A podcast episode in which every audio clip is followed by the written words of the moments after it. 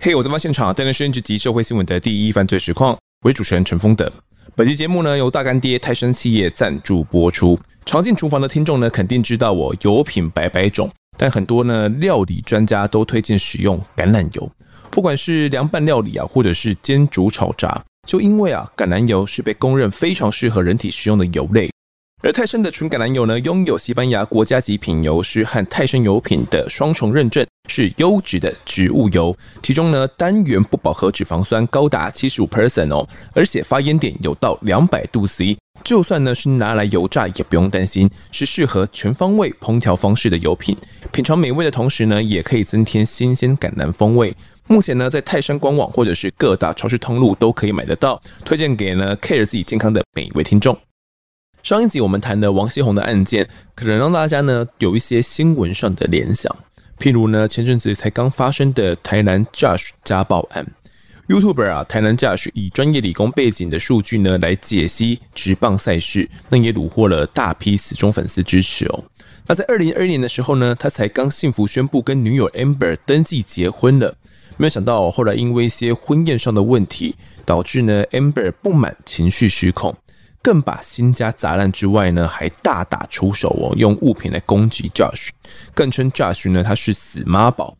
由于啊这是一个名人事件哦，所以格外受到新闻媒体以及这个社会大众的关注。不过就如同我前几集说的哦，我觉得这都只是台湾社会的一个缩影而已。更多不为人知的一些男性家暴案件，可能呢都没有受到社会大众的一个真正关注。男性也不知道说真的遇到家暴的时候，到底要怎么样来保护自己。那我们今天呢就来聊这个话题。那现在介绍这一集来宾是好久没有来案发的彰师大辅导与咨商学系叶怡伶教授，小叶老师你好。Hello，丰德好，各位听众观众朋友大家好，我是小叶老师。哎，小叶老师刚刚也是赶完行程，我们现在在晚间呐、啊，抓个空档来录音。非常谢谢了小叶老师哦，就是百忙抽空嘛。呃，就现在行程的确是比较慢一点，到了这个十十月、十一月，真是非常的爆炸这样子。对，那我们今天就是来聊一下这个关于男性家暴的议题哦。台南 Josh 案呢，前阵子算是闹得很大了，那小叶老师应该都有关注到吧？这个案子在你看来有什么样的一个特别之处吗？因为其实家暴的类型非常非常的多，那 Josh 这个案件以及您你们上一次提到的这个呃王锡红的案件，其实它都是属于一个呃男性的长期受暴这类型的案件啊。那男性的受暴，其实以这个案件的特殊性哈，我们可以知道，以这二十年来，我们其实都非常的重视女性受暴的议题哈。可是反观男性哈，我这边就讲一个比喻哈。我不知道大家有没有听过，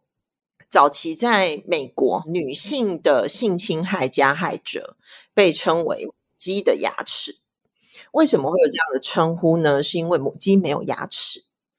所以就大家会认为说，哦，怎么会有女性的性侵害加害人？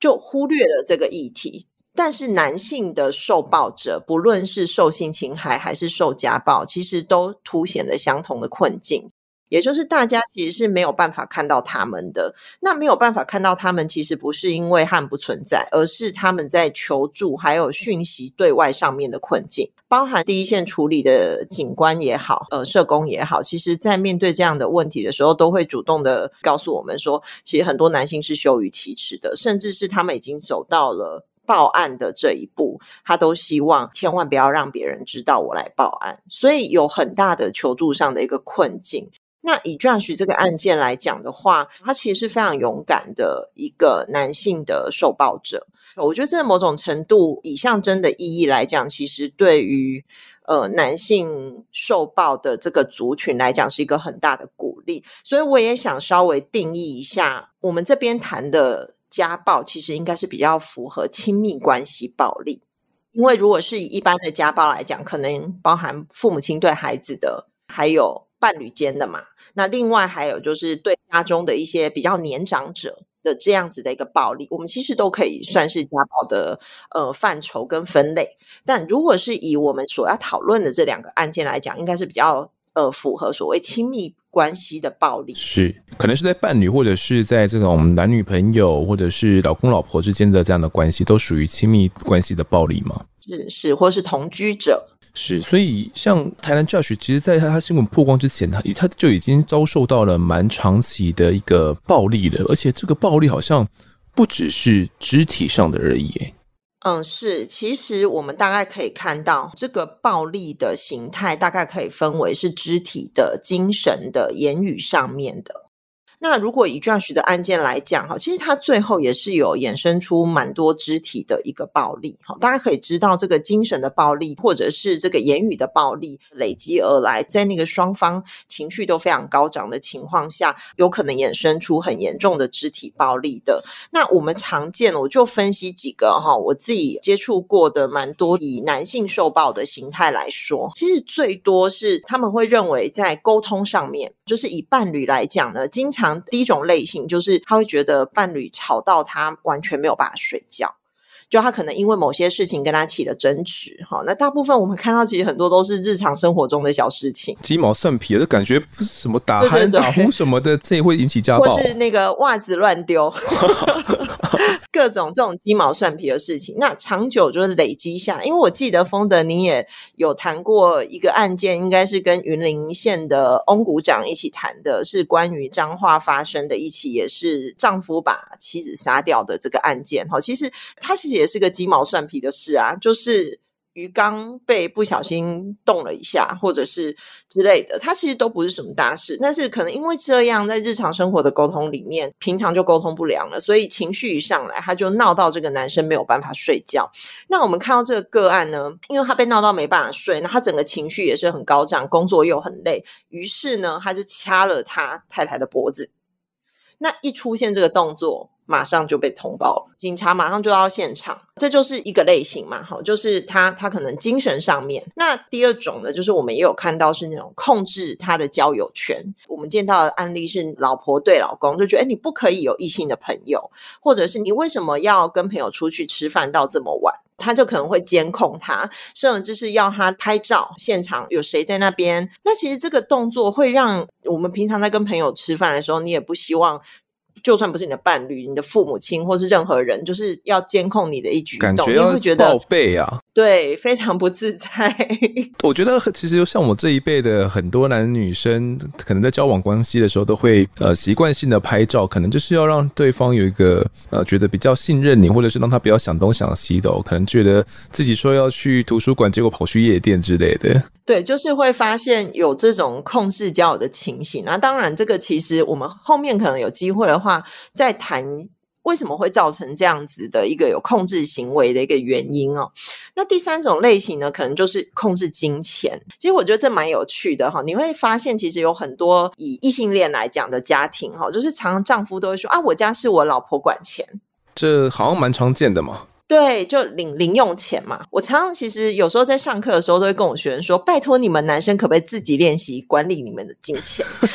为什么会这样说呢？因为我们听到很多男生都会抱怨说：“啊，我钱就老婆在管啊，我都是他在说，都是他说了算。”哈，那长久下来，可能他要拿一些零用钱，就是被限制，他还是会有一些情绪哦，会有一些抱怨哈。可是你为什么不试着，比如说婚前有一些沟通，哦、或者是你也好好。去理财哈，管理你的金钱，我觉得这其实也都是我们身为独立的个体，就是很需要的生活自理的能力啦。好，所以就是。这种感觉就好像是我把这个控制金钱的权利，就是很自然的交给了另外一个人。可是当另外一个人真的开始 control 你的钱的时候，然后你又会有很多的这个抱怨跟不满，那可能两造之间就很容易因为金钱，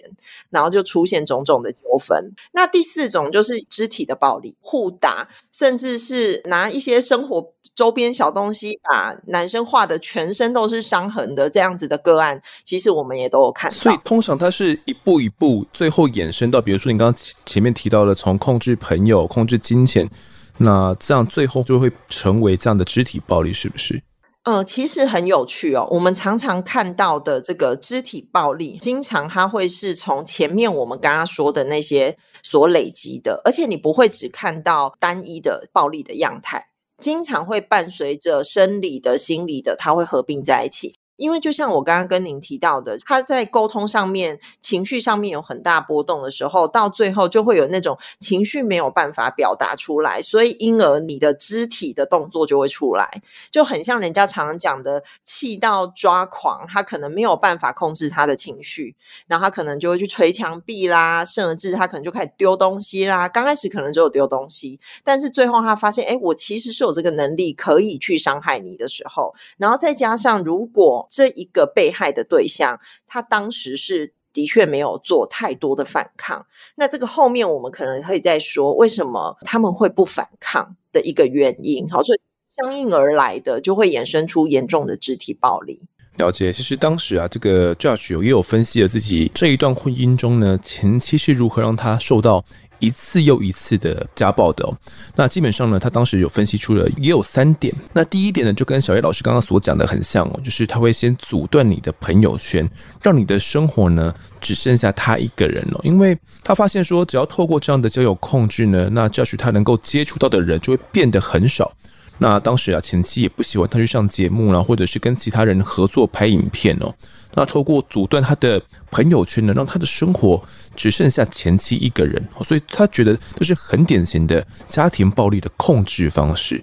他是他等于是说，把，你切断了跟朋友的联系之后，你就没有对外求援的管道，是不是？嗯，其实我觉得对外求援这件事情，是我们后续在分析这件事情，我们会看他说，因为他已经没有社会支持了。所以认为说他好像没有人可以诉说，可是我们在往前推的时候，其实他之所以要截断你的交友圈，其实一开始目的并不是为了让这个被害的个体没有办法求援，而是加害者本身的议题。其实我们看到很多会去控制别人行径，或者是需要伴侣去回报他的行踪的这样子的个体，他其实本身就是非常缺乏安全感的。然后再来就是对自己非常的没有自信，常常会我们出现一种叫做被遗弃感，他们会很害怕对方没有重视我的需求，对方可能会遗弃我们，因为对方的交友圈可能广了啊，对方的生活经验丰富啦，好像我就会被遗弃一样，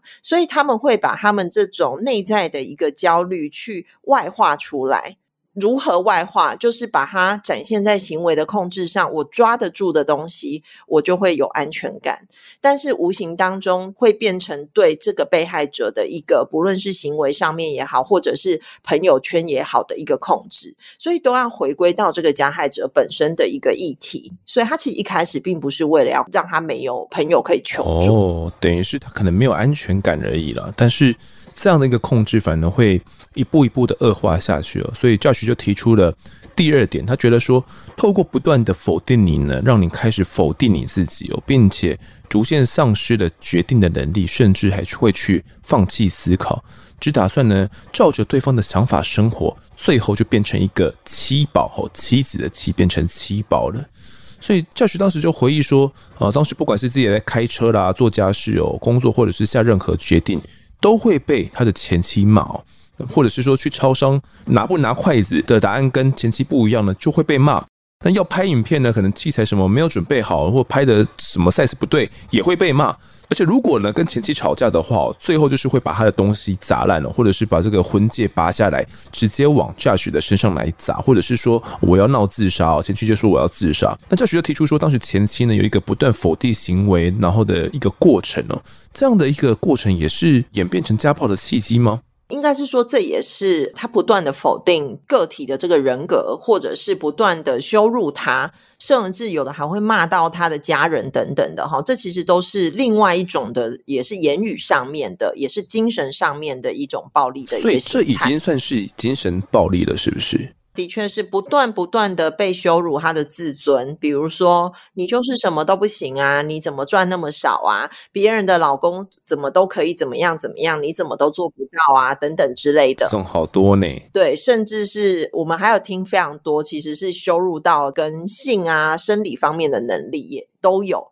那这个就会造成个体他内在自尊心一开始是非常不舒服，然后慢慢开始他可能就会形成是一种低自尊，甚至是自我贬义的状况。哦，了解。透过这样的精神言语暴力之后呢，最后面就进到了这个第三步骤。教学说第三个步骤就是动手后会再道歉，但是下一次呢，还是会再继续哦。或许就说，当时事件发生过后呢，前妻发现来硬的不行哦，那就开始把姿态给放软，开始呢跟他道歉。那他说这也是常见的情况了。你以为他真心的改过了，可是到下一次的时候，他还是会继续的来动手。所以在这样的家庭暴力里面，会一而再、再而三的发生了。不管是男对女、女对男哈，不管是邓如文的案子，或者是上一集我们提的王锡红的案子，都是不断不断重复的。所以这个道歉好像都是伴随着暴力之后所衍生出来的，是吗？其实这个伴随着暴力之后的一个道歉非常的常见哈，不论是发生在男性的加害者还是女性的加害者身上哈，我们其实都会看见。那大家可能都误会了哈，误会了什么？就是他在对我道歉。其实那个道歉呢，他其实是在弥补他的罪恶感。当他施暴之后，他可能会产生出一个罪恶感。我们每个人的道德发展都会告诉我们哪些事情可能是对的啊。对，那其实是一种自我罪恶感的一种弥补的一个行为啦。好，所以大家都误会说，哎，他在对我道歉，他是不是会改变？这边我要告诉大家哈，如果这个个体哈，他本身有我刚刚讲的所谓的本身就非常的没有安全感，然后而且他已经出现了非常多这种控制的行为、过度神经质的这样子的一个行为的话，其实我们都会建议，其实应该要寻求心理上面的协助。那唯有个体的状况改善之后，他才有可能真正改善。可是我们真实的呃案件里面，社会上会看见的状况是，大家都会觉得说他道歉了，所以他会变好，他自己就会去反省，他就会变好。我们去忽略到说，这其实是他长久以来在心里的一个伤。是加害者心里面的伤吗？还是是被害者的？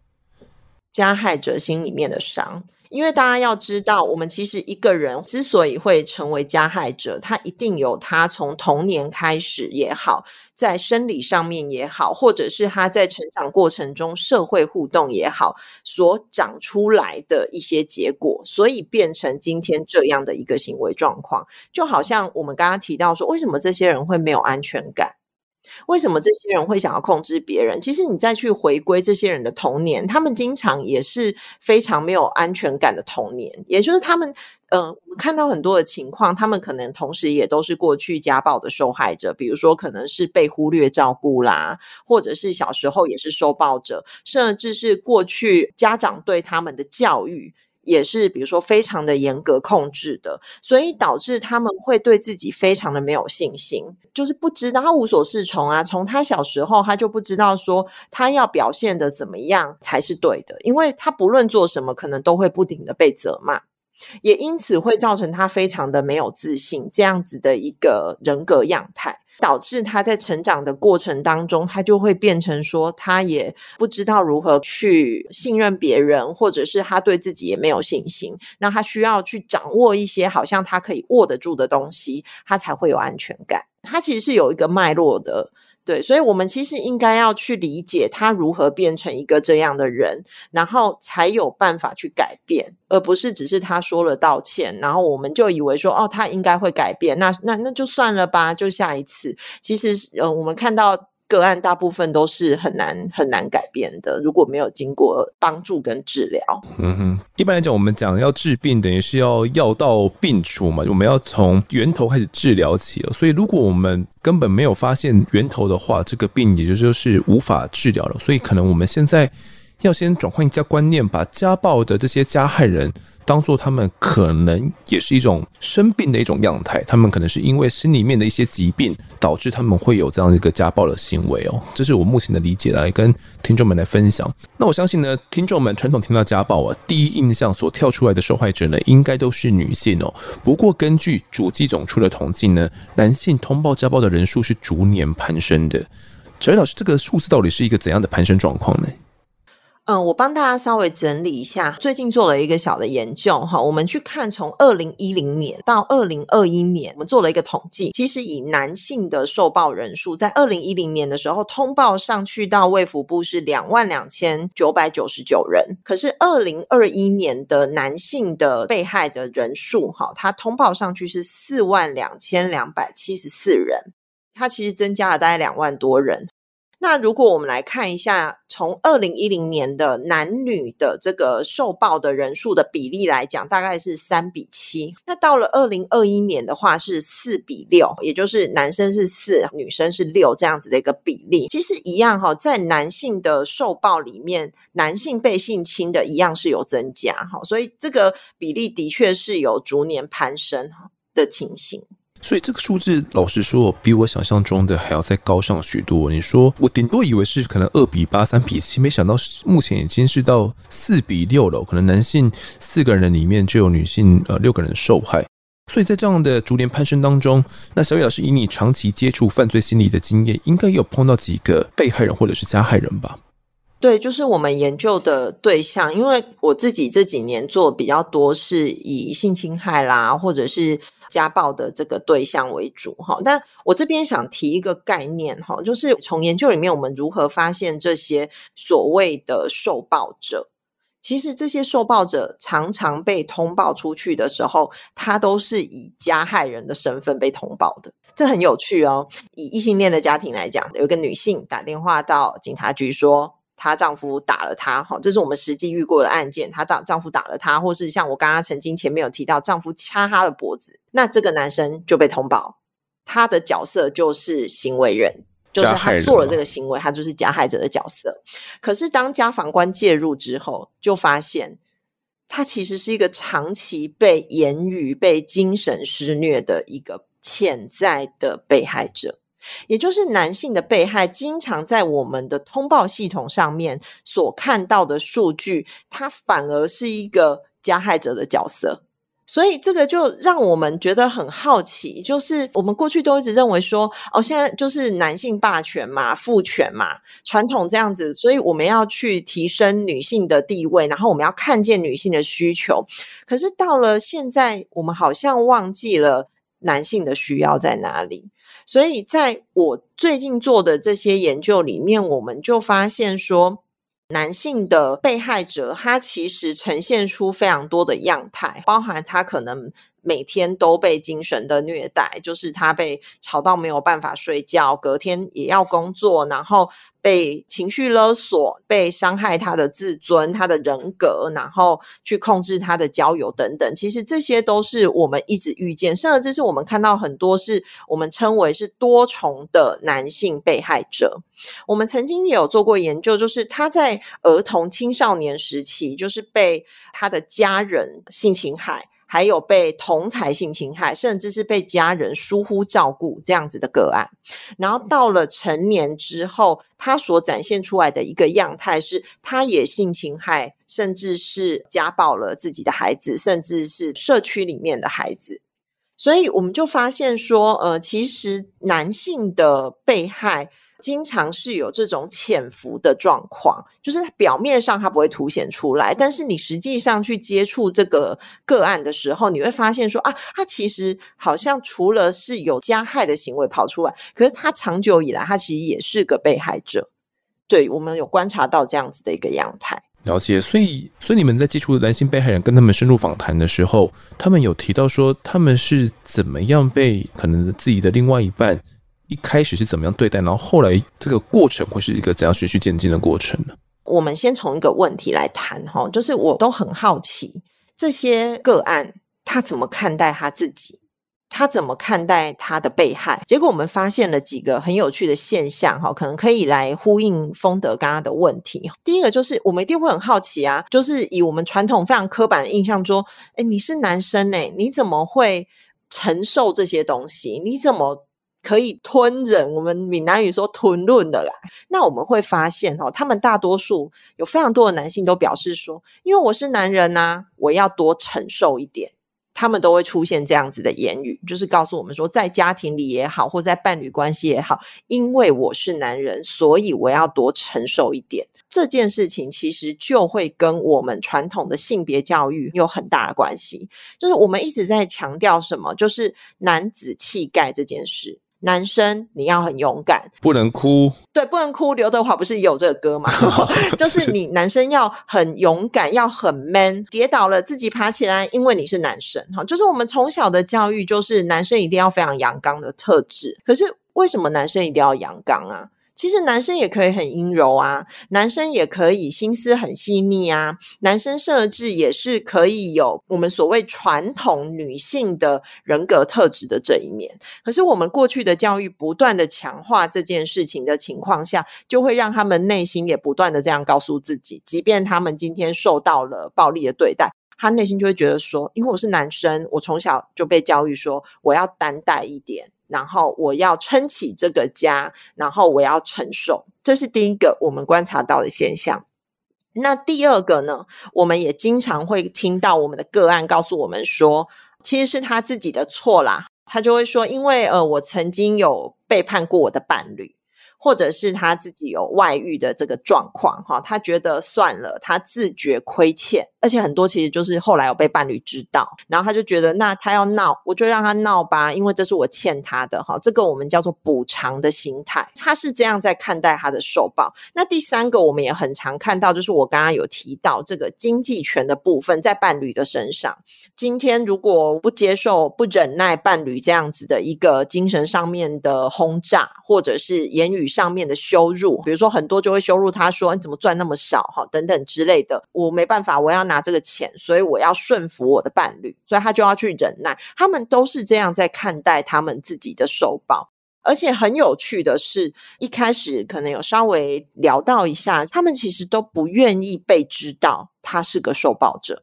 这个其实跟女性非常的不同。就是现在，其实女性的意识，还有其实我们国家对于女性的这个权益的提倡，还有安全的保护，其实大家这个意识越来越强。那女性的求助行为其实也越来越多哈。所以大家都知道，当我今天受到伤害的时候，我要怎么为我自己就是勇敢的站出来。可是反而男生，我们忽略了他这个需求，然后你再进一步的去问他说，为什么你？不要让人家知道，甚至我们的家防官也好，或者是社工，想要引进更多的社会支持的资源来帮助这个男性，因为通常女性都会有朋友、闺蜜，哈，陪她一起去报案，会有很大的社会网络的支持。可是男生都没有。然后当进一步的问他说有没有需要有朋友来帮助你、陪伴你的时候，他们都说不要不要，你不要说。我的左邻右舍，你们也不要去说，可不可以不要告诉任何人？就是我我来报案这件事。对，你进一步的去问，他就告诉你说，就我不想啊，这个很丢脸啊，就不要让人家知道嘛。他们就会有这样子的一个心态，哈，所以这其实是我们观察到长期以来这个男性受暴者的一个样态，感觉是。台湾过往对于整个男性的传统的文化框架，或者是一种性别的刻板印象，这样的原因，才导致男性受到暴力之后，他们可能也不敢求助，也不知道该怎么求助，或者是就去忍受到这样的暴力了。因为可能女性，大家现在会想说啊，这个家暴法已经提倡那么多年了嘛，大家也知道说，遇到家暴要打一一三。那你说，男生真的被家暴的时候，反而会去勇敢求助的，好像是相当相当的少的哦。那甚至要跟自己的亲朋好友讲，也都不知道怎么样去讲起。你们观察男性受暴遇到的困难到底有哪些？他可能会是难以启齿吗？或者是还有其他的一些怎样的困难？OK，好，其实第一个重点就刚刚像丰德讲的，他的确是难以启齿，他很难讲出来，然后会觉得很丢脸，怕被别人用异样的眼光去看待他，甚至我们的社会常出现一种。对女性也是谴责他，对男性受暴也谴责他，就是我们会有谴责被害者的一个言论，比如说就出现类似刚刚那种：“你不是男生吗？你不是应该要很强壮吗？你怎么可能会受暴呢？”哈，其实国外有一个 YouTuber 做过一个街头的社会实验，我不知道大家有没有看过，就是他们让一对男女在街头，一开始呢是由男生对女生做出疑似要打他的状态，然后很大声的跟他谈话，哈，然后他们就去做了测验，然后就发现。十个里面大概有八九个走过去都会主动的停下来问这个女生说：“你需要协助吗？”甚至就会主动制止这个男生说：“请你温柔一点，你不要这样讲话。”那可是后来他们就故意要反转这个现象，他就把男生跟女生的实验给翻转过来，就是一个女生非常大声，甚至还已经出现在扯这个男生的衣服，哈，这样子的行为的时候，就十个里面只有一个人。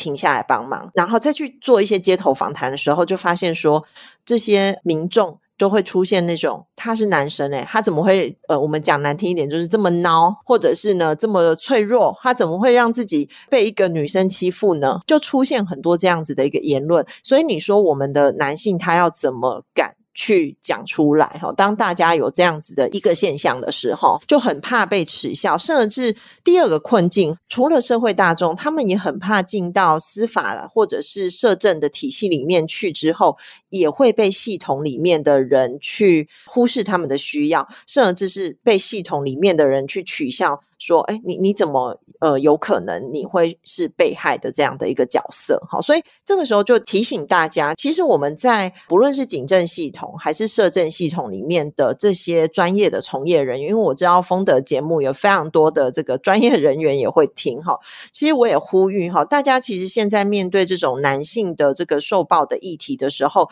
其实应该要停下来思考哈，他今天到底是鼓起了多大的勇气，他才敢过来，然后放下他。对于社会大众的这样的压力跟框架，然后来跟你求助，所以我们不应该在从事专业工作的时候还压着这个传统的性别刻板印象。那另外呢，其实我也想提到，就是。对于男性的需求，哈，因为既然我们的社会经常他是会认为说，呃，男性应该是很 man 的啊，男生应该是要很阳刚的这样的特质，所以当他求助的时候，我们是不是也可以比照，就是我们在保护女性的受害者一样，去尊重他的一个隐私？我我常开一个玩笑哈，这其实是真实发生过的一个状况哈，就是有一个男性他。穿着一条内裤，然后跑到派出所去报案，说我老婆强迫我跟他发生关系，然后这时候就被取笑了，就被取笑说啊，怎么怎么会出现这样的情况呢？这个男生就被取笑了，这样。那于是呢，我每次听到这个状况的时候，其实我我是笑不出来的，原因是因为我都会翻转想另外一个镜头，是今天一个女生穿着睡衣跑到警局去告诉他们说，我被我的丈夫。强迫发生关系，这时候我们会做什么？女警赶快请出来，对不对？赶快带去温馨谈话的小房间。现在都会有规划一个那个温馨谈话的这个小空间，安抚他的情绪。可是为什么男生要被笑？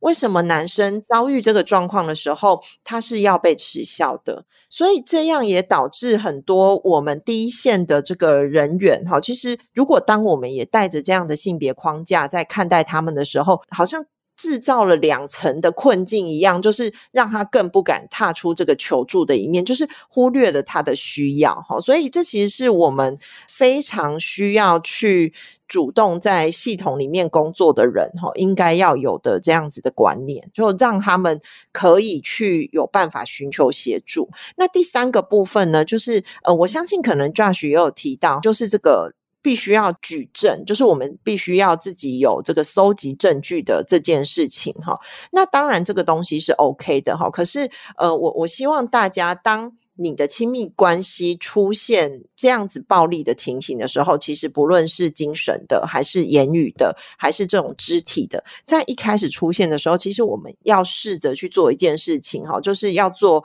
彼此沟通的理清。甚至应该要在走到法律之前，我们试着有没有办法去做关系的修补。那如果我们发现说，哎，其实好像已经没有办法。当我寻求了咨商，寻求了沟通，寻求了各种治疗之后，似乎关系都没有办法演变。那我们再进一步的，可能就真的是走到司法，或者是去寻求一个关系的结束。哈，我觉得这其实是实务上面比较重要的考量的点。了解，那我自己觉得，身为台湾男性，其实算是蛮两难的，或者是身为这个时代的男性，算是蛮可怜的。因为过往的华人传统观念呢，就是男尊女卑嘛，好，那觉得男生就是该是一家之主了。那对于男性有很多的刻板印象，那该背负的责任以及框架也不少。那比如说，呃，你男生就该买车要有买房，那你要追逐这个。力争上游啦，你要去有拥有更好的社会地位啦。可是相对来讲，诶，对于女性的这样的一个责任跟包袱就没那么大。当然，女性也有属于女性的包袱啦，就是就是过往华人的这个观念不太一样嘛。不过，如今在这种女权意识抬头之后，在这二三十年来，这个像是邓荣文案她的牺牲之后，以及各个那个女性的前辈们在努力之后。传统性别上的角色已经开始松动了。那我观察到说，好像男性就有点像是夹心饼干一样哦，就是可能以往我是一家之主，可是现在。诶，女权开始崛起了，那我有点无所适从。我感觉我应该要遵从呃这个新的性别框架，可是过往的这样的一个框架也还在我身上。尽管它松动了，我觉得我自己可能不该是一家之主了，我该把这个担子给放下了。可是可能在这个女权意识提高的时候，我反而不知道说我到底该如何是好。对，那小叶老师，你觉得呃这会关系到男性遭受家暴的处境吗？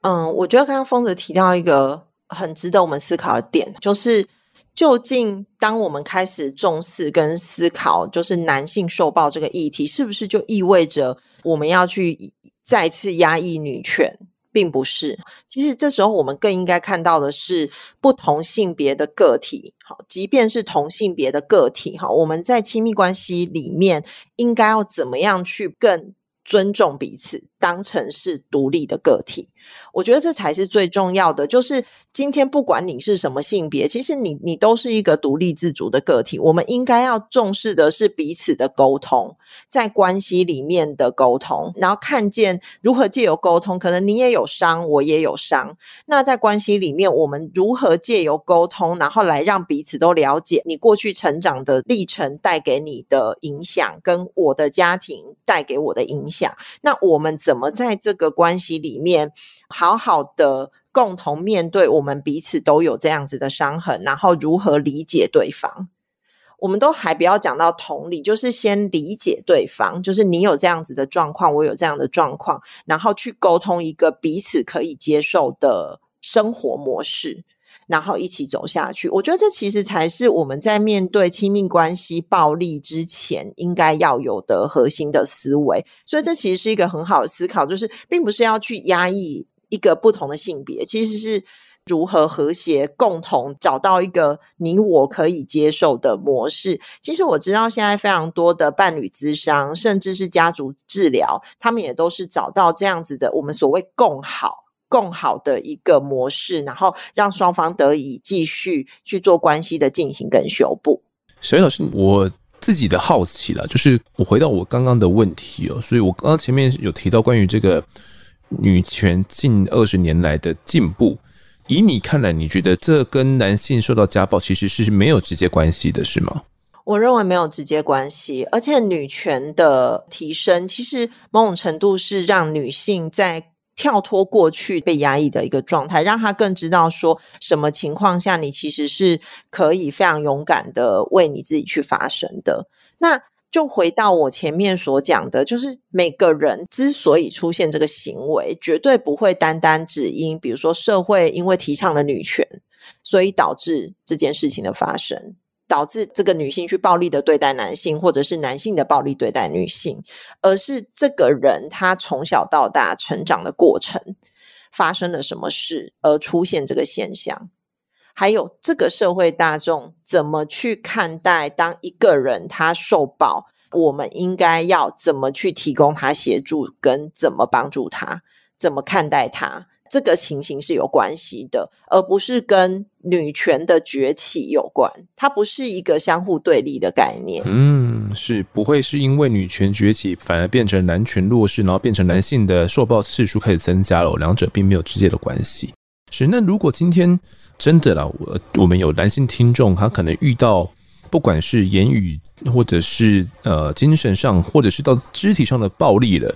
或者是他的朋友可能是一位男性，他也遇到了这个家暴状况了，那他该怎么办才好？小叶老师，你对这样的一个受暴者，他有一个怎么样的建议呢？嗯、当然，我们以最实际的，如果你是立即性的受到，不论是精神的一个暴力，还是肢体的暴力，当然你还是可以勇敢的打一一三，哈，你还是可以勇敢的报案。那除了这个之外，还有我们刚刚前面也有提到的，也可以比较这个 Josh 的一个做法，就是你可以平常就有一个录音搜证的习惯。那当然，我知道有很多人会认为说，哎，在录音搜证，那我是不是就意味着我的关系的破裂？哈，其实不尽然啦，因为这个关系的修。修补它其实是一个不断在改变的动态的过程哈，它其实如果有机会的话，透过一些治疗，彼此的沟通、智商啊，等等，他还是有机会。那当然，你说如果真的没有办法修补，其实我们也应该要接受一段关系的结束，这个其实才是健康的伴侣关系。好，所以我其实是蛮鼓励大家，如果真的目前正在经历这个很让人难受的一个状况，哈，其实是可以勇敢的求助。哈，那另外呢，我也想。聊一个议题，其实我们有听到一些个案告诉我们说，哈，那个警察局它就叫妇幼队啊，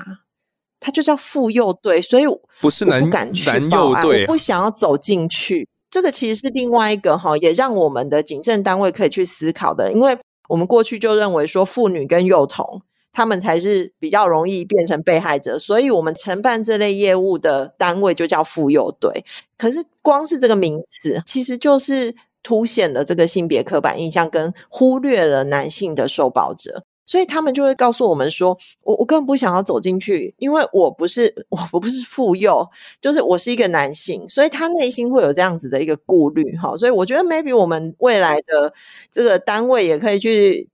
高层也可以思考一下哈，我们要不要继续用“妇幼队”这样的词哈？那其实就可能导致我们的男性他在求助的时候他很却步这样子哈，所以还是认为说，其实大家是可以打一一三。那另外我也提供一个做法，因为我刚刚前面其实有提到，就是我们有很多被通报的这个男性，就是我们知道他是受暴，其实是借由他被通报加害。别人就是他忍不住了，然后俩拱了，所以就去去伤害另外一方，对，然后被通报。这时候我刚刚提到家访官也会介入，哈，这个时候其实我访谈非常多有经验的家访官，其实他们都会告诉我说，他们会找机会去靠近这个加害人，然后问问他你有没有什么需要。他可能不见得会想要在别人面前大肆的说，哈，可是他可能会有想要有一个独立的空间。然后去告诉这个家访官说，其实我长期遭受到了什么样的对待。好，所以我我觉得这个其实也是一个契机哈，就是如果当今天你你正在因为这样子的一个状况被通报了，或者是你正在遭遇这样子的困境，其实你也可以试着向案件里面的社工也好，或是家访官也好，去告诉他们你的需要，这个其实是很重要的。了解。那呃，如果自己身为男性的话。会不会可能因为这样子有还手了，那可能去打了另外一半哦，导致对方受伤，对于自己来讲可能也是会蛮不利的。哦，是，任何的伤害行为都一定会在法律上有它相对应的法则。今天即便你你长期接受了这样子的精神暴力、言语暴力，然后你真的忍不住了，其实你在当下就应该要寻求协助了，因为大家会认为说啊，我只是被骂而已，那。我这样也要去寻求帮助嘛？好，就是大家要认知到，这就是一种暴力的形态。所以，当你已经严重的影响你自己对你自己的看法，包含你的自尊心，然后你日常生活其实都已经受到严重的干扰了，其实你就不能睡觉了。比如说，另外一半一直羞辱你，然后让你没有办法睡觉，其实这时候你就应该要。积极主动的求助，而不是等到衍生出双方已经没有办法控制彼此的情绪的时候，那让这个暴力可能就会演变成互杀啊，或者是重伤害啊。好，这个时候就已经真的是为时已晚了。没错，不管是言语啦，或者是精神上的暴力哦，其实都算是可能相对于肢体来讲，可能算是比较早期一点点的。好，那。在遇到这样的暴力的时候，可能就要勇于求助了，千万不要拖到太晚哦。像是邓如雯这样的一个方式，或者是像是王西红那样的方式，都是已经来不及了哦。等真的遇到那样的时候，你说要再再来后悔，也都是没有办法了。刑法上也必须给予你一个处罚了，即便你原本是一个受害者的身份哦，但是因为呃你的这个情绪管控没办法控制自己，那你可能还是得接受到一些处罚。好，那。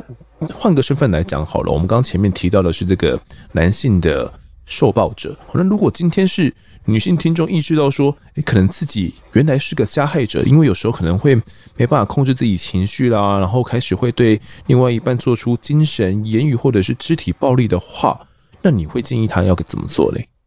我其实就蛮鼓励大家，其实是可以寻求咨商或者是相关的呃心理的治疗的协助。其实我这边也想要可以算是帮大家去建构一下他怎么看待心理咨商。即便心理咨商在现在已经是非常普遍的一个一个状况，可是我们还是常常会听到有很多民众去说啊，他就是心理不正常啦，他才需要去做什么心理咨商。好，所以其实大家有个概念，就是只要今天你心里觉得不舒服，或者是你压力觉得特别大，你需要有人给你专业的帮助的时候，其实你都可以寻求心理咨商。所以我也鼓励，当今天你意识到自己可能是这个行为人的时候，可能是压迫别人，或者是给别人精神或言语上面虐待的人的时候，你其实是可以去思考说，那我是不是需要找个人聊一聊？我是不是需要找个人给我专业的帮助，然后改变我自己的状况？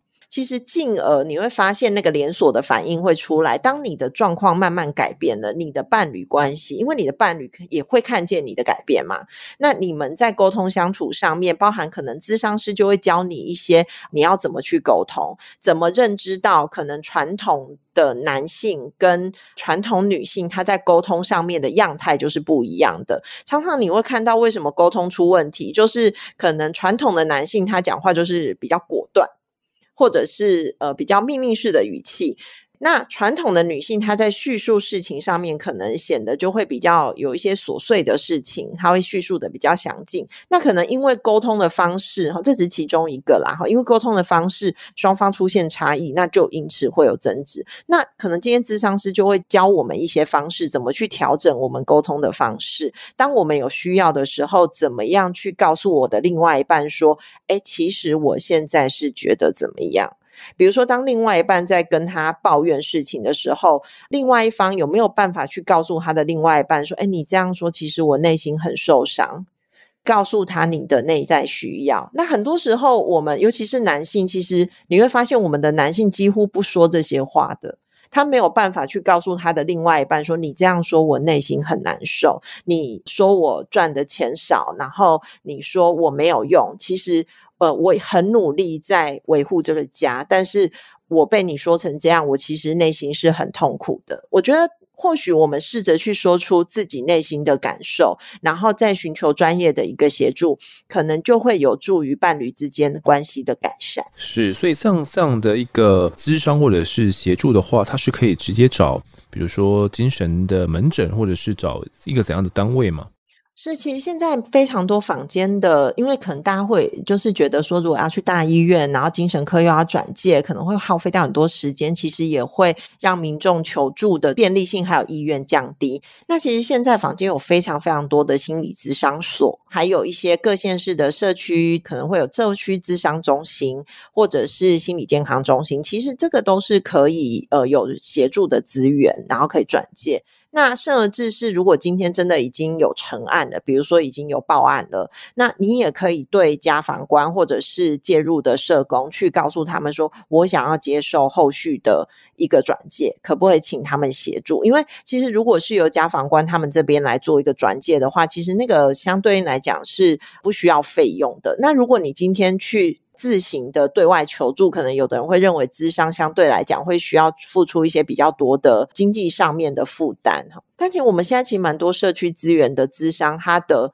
价格其实不会说高到太令人没有办法接近啦。所以我其实蛮鼓励大家可以多多使用资商这样子的一个资源。了解。那其实我们今天谈到的男性家暴的一些困境呢，那其实不只是男性啊，我觉得换成女性，我觉得也是相当适用的。只不过可能刚好我们前一集谈到的这个案子就是跟男性有相关的啦。那一直以来哦，台湾对于男性的这个性别刻板呢，也是比较压抑的。因为我自己身为男性，我也大概能够去理解说这样的压抑是一个怎样的情形呢？就是告诉我们，男人有泪不轻弹呐，那男人就要勇敢呐。其实这样。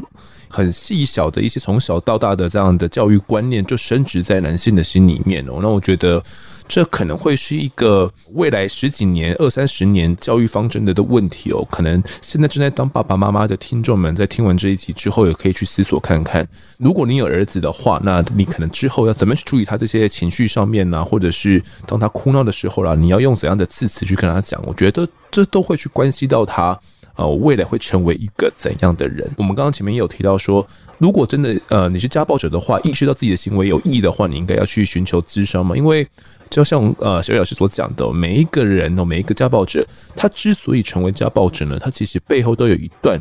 可能你自己你也不知道的故事，或者是你没有意识到这样的一个脉络，才会导致你成为家暴者。所以。把这个原因找出来，其实是蛮重要的。透过咨商，或许我们才可以真正去解决这个家庭暴力上面的问题。节目最后，小叶老师，你有想要对这个未来啊，可能男性家暴，或者是不管是女性家暴而言，你觉得可能台湾在这个方面的努力，还有什么样一个努力的方向？嗯，我觉得就诚如我刚刚前面提到的哈，我希望整个助人的系统哈，不论是警政还社政，其实我们要再更进一步的放下这个性别的框架啦，哈，包含刚刚我们提到这个妇幼队的这个问题。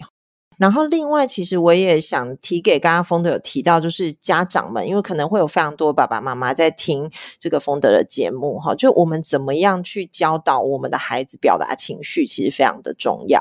你会发现孩子会出现一些很有趣的现象，比如说当他生气的时候，他为什么会哭？他为什么会敲地板？甚至有的孩子会去撞头，哈，为什么？因为他的语言发展还没有到可以很精准的讲出我现在很生气，或者是我觉得好愤怒，或者是说我觉得好羞耻。他讲不出这样的话，他会有很多负面的感受。那这时候，其实我我相信家长们因为对孩子很了解，所以你应该是知道说他现在在经历什么样的情。情绪，那当他说不出来的时候，其实很多时候我们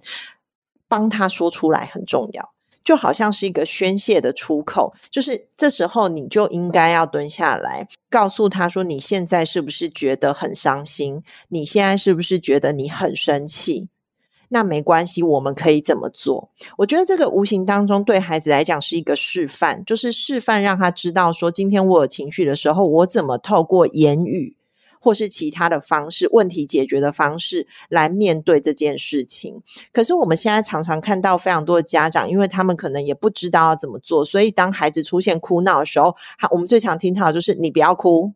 你现在马上给我闭嘴哦，你现在马上给我停止”等等之类。好，那你就会发现孩子学到的只有压抑。就是情绪被压下来，可是大家都知道，情绪憋在我们心里好不舒服。你没有办法有一个出口的时候，其实它就会形成内在很多的冲突。所以我我才会建议，其实很多家长，你们在面对孩子情绪的时候，其实你可以试着去理解他现在是什么情绪，然后帮助他说出来。我们常看到的状况是，孩子这时候就会点点头跟你说，他可能在哭，然后告诉你说：“对，我是这样。”然后这时候你就可以进一步的引导他，你希望他怎么做？我觉得这其实是给呃所有可能现在在当爸爸妈妈的家长一些小小的建议，怎么帮助孩子去处理跟表达他的情绪是非常重要的。对，关于这个家暴的议题呢，可能未来的十几二十年哦，还有很大的一段路要走了。那不管怎么样。我们花了二三十年，女性才有目前的这样一个成就嘛。那关于女权的也逐渐抬头。那透过我们这节的讲述呢，希望也可以让大家知道说，除了女性之外，男性呢也有他们所不为人知的这一面。那么这集的我在发现场呢，我们就谈到这边，也感谢小叶老师的分享。谢谢大家，谢谢丰德。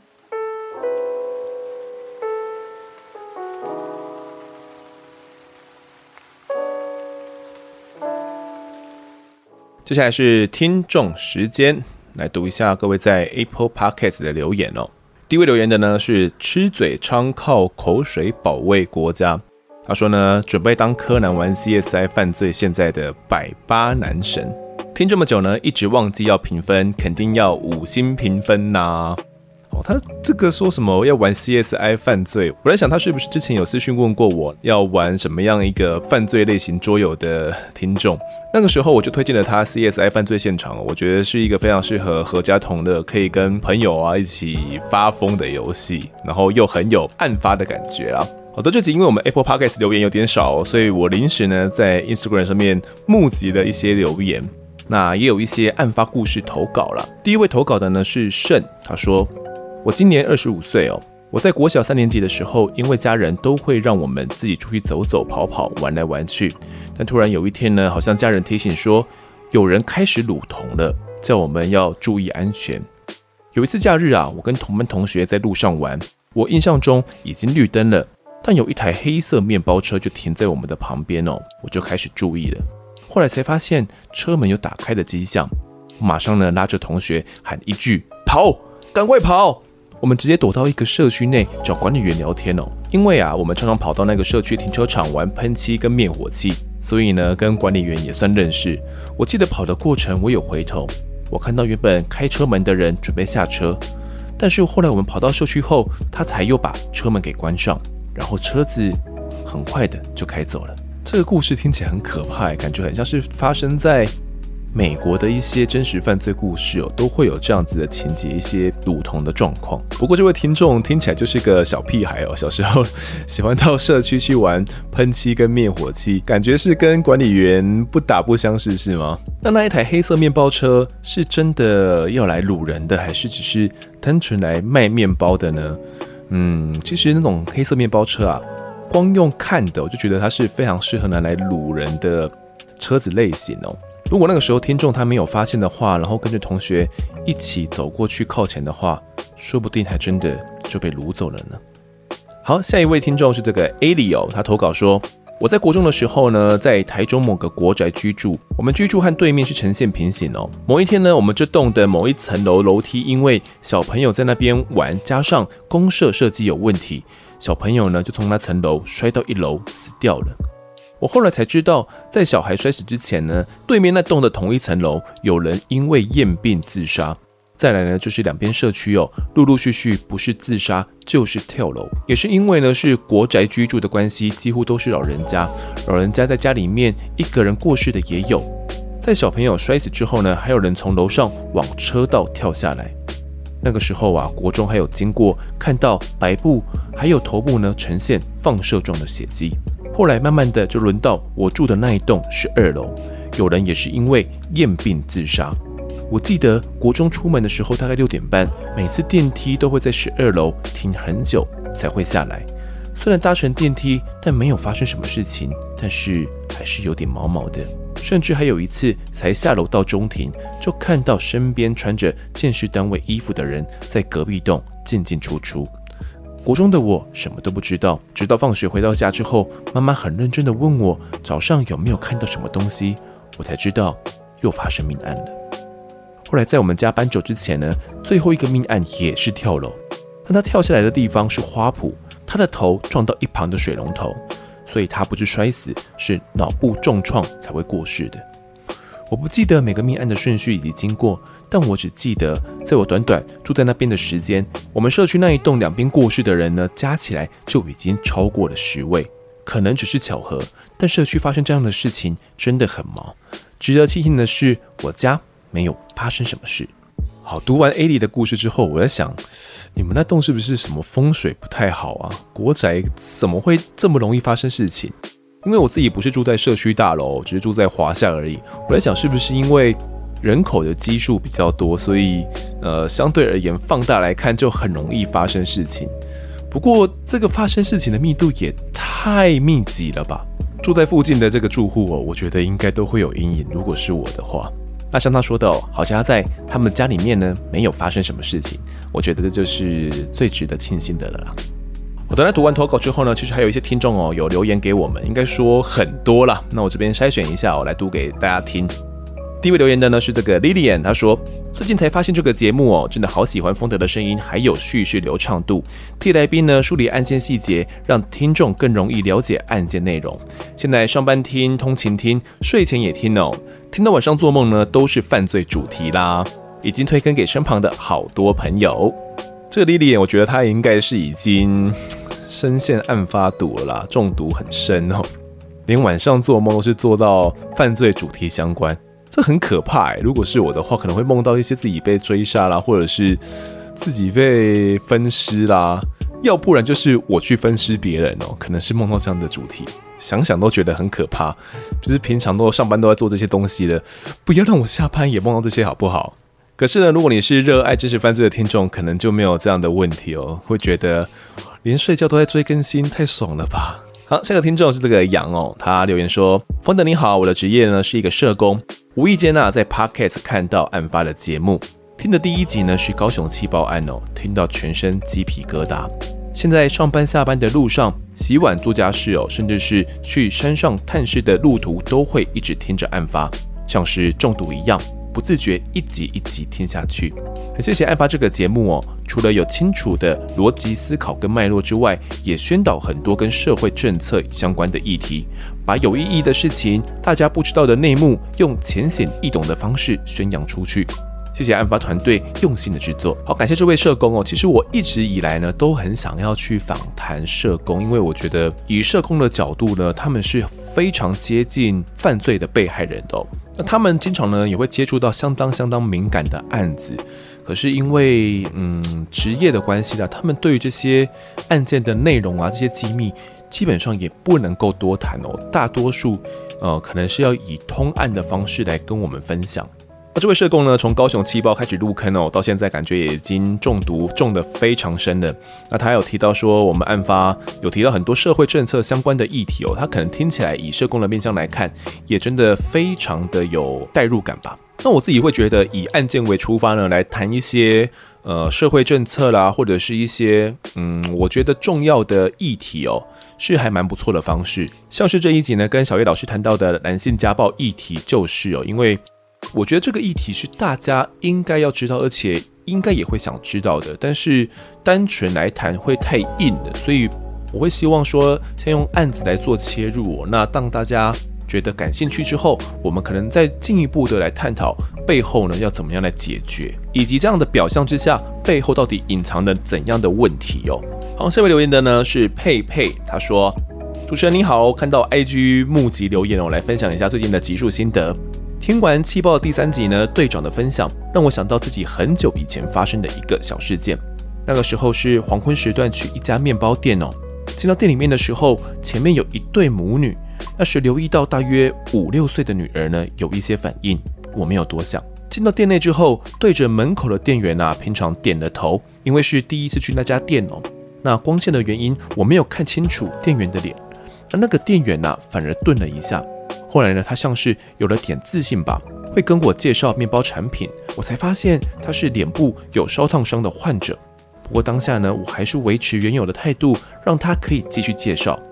这个事件很小，可是我的印象却很深。我们一个不经意的态度，却可以影响别人的行为。第三集呢，队长提倡的脸部平权运动值得我们重视。他们只是需要我们平常的态度，不需要过多的怜悯。那么最近的主题呢，都很好听。邓如文杀父案听得感慨万千，后来的杀妻案也安排得很好，事件不会只有某一方。谢谢团队带着听众有不同的方向去认识跟了解事件。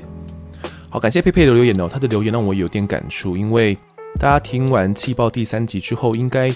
会还记得我们的这个脸部平权运动。那他刚好就遇到了，当时候应该是一对母女在他前面要去买面包。那五六岁的小女儿呢，看到店员的脸部烧烫伤的状况之后，我在想应该是有点吓到了，那不知道该怎么反应哦。那我觉得这也怪不了小朋友了，因为他们可能呃也没看过这样的状况。那后来佩佩呢看清楚这位店员的脸，发现说他脸部呢有一些烧烫伤的情形哦。那当下呢，他也维持好自己该有原本的态度。我觉得呢，这就是泰运哥想要跟我们表达的哦。对于这些烧烫伤的患者呢，我们不需要给他过多的怜悯或者是一些特别的关注，保持着我们原有的态度就可以了。就是如果给他们过多的关注的话呢，反而会让他们觉得说，呃，我自己是不是被特别关照了，或者是我跟其他人不一样。所以这边也是要提倡大家哦，如果真的身旁有遇到脸部烧烫伤的一些朋友的话，或者是路人的话，给予他们正常的反应就好了，千万不要可能有过度惊吓啦，或者是过度去关心他们的行为。那还有些听众呢，有在我们的 IG 里面简短的留言哦，我这边也来读一下啊，